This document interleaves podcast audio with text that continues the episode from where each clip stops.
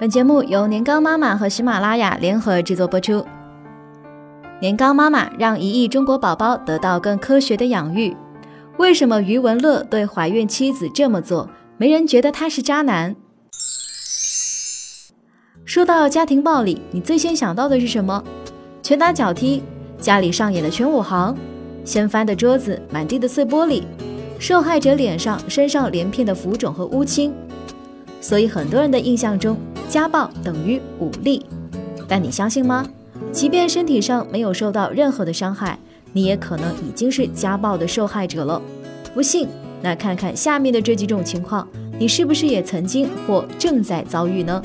第一，对方老是孤立你，不让你和家人和朋友来往；第二，你发个朋友圈，登个 QQ，他也要看你跟谁聊天；第三，经常在孩子面前贬低你，还满脸嫌弃的样子。第四，总是告诉你该穿什么，不该穿什么。第五，说你不会理财，严格控制你的钱财。第六，每次跟你做羞羞的事情都很敷衍，或者强迫你过性生活。如果有任何一项你的答案是是的，那么你就是已经遭受到了家暴。如果不幸六项都满足，那么你正在过着非人的生活。这种最常见的，却总是被我们忽略的。就是家庭暴力中最隐形的冷暴力。冷暴力是什么呢？就是通过冷淡、轻视、放任、疏远和漠不关心，致使他人精神上和心理上受到的侵犯和伤害。还记得前两年闹得沸沸扬扬，让广大的吃瓜群众义愤填膺的刘洲成家暴事件吗？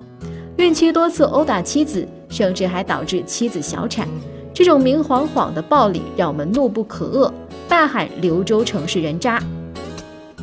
但是最近，港媒报道余文乐冷待三个月的新婚妻子的新闻，大家就没什么反应了。对怀孕的妻子不关心，沉溺游戏，下雨天只给自己打伞，不管妻子。妻子在孕期还吸烟，这种琐碎的事情加起来，大家也不过觉得这是婚后男人的常态。最多出于对孕妇的人道关怀，骂几句不是体贴，太粗心。这就是大多数人在面对冷暴力时的常态。不管是施暴本人还是吃瓜群众，都会觉得：你看，我没打你，没骂你，我怎么暴力啦？我挑剔你、指责你，是因为咱们是一家人，我怎么暴力了？性生活是夫妻之间的天然责任，受法律保护，我怎么暴力了？别人无法过多的指责。而且法律上你也不能对他进行制裁，他们最多也不过被人不痛不痒的说一句：“男人嘛，都这样。”这样的隐形暴力者说到底仗的是你拿我没辙。相比于肉体上的直接伤害，冷暴力就是精神的虐待。很多觉得日子过不下去的女人，在别人问起离婚原因的时候，都会说日子难熬。别人的第一反应肯定都是围着你左看右看，打你啦。伤哪了？没伤啊，没伤就不要紧，又不会死人。你如果说我问他什么，他都是嗯，或者干脆就是不理我。每次晚上睡觉的时候离得很远，问他到底想怎么样，声音要是大了，他就直接甩门出去睡沙发，真的很心累。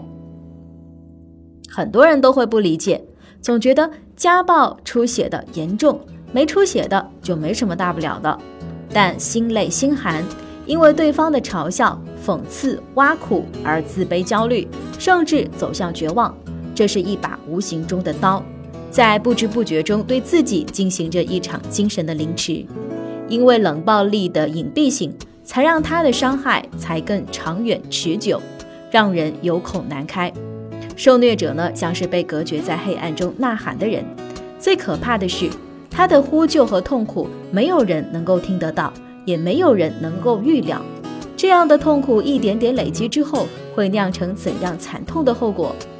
你以为冷暴力真的不会死人吗？不知道大家是否看过电影《无问西东》？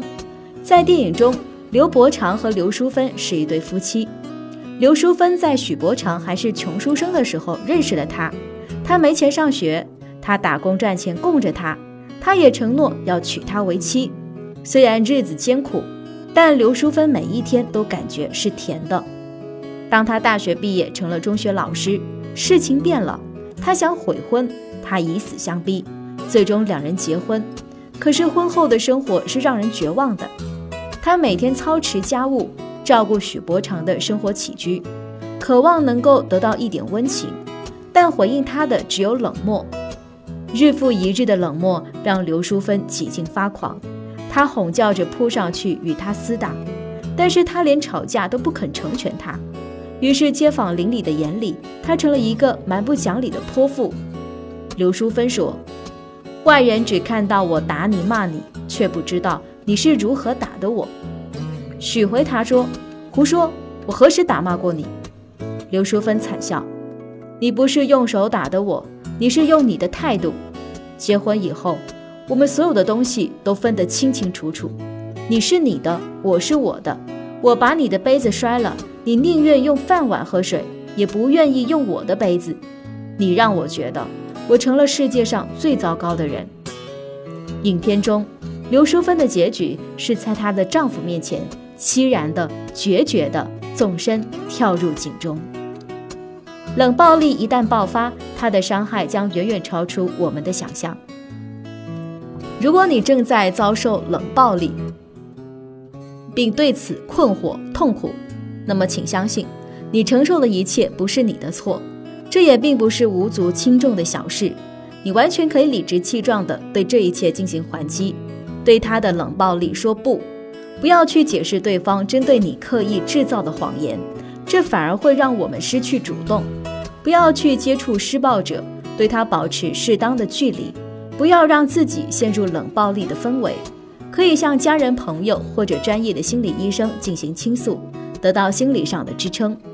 千万别用他人的错误来惩罚自己，对方是不会心疼，只会骂你蠢。如果到头来事情还是无法挽回，那么还是让他以圆润的方式离开吧。请相信。你不该被如此对待。更多精彩内容，欢迎关注微信公众号“年糕妈妈”。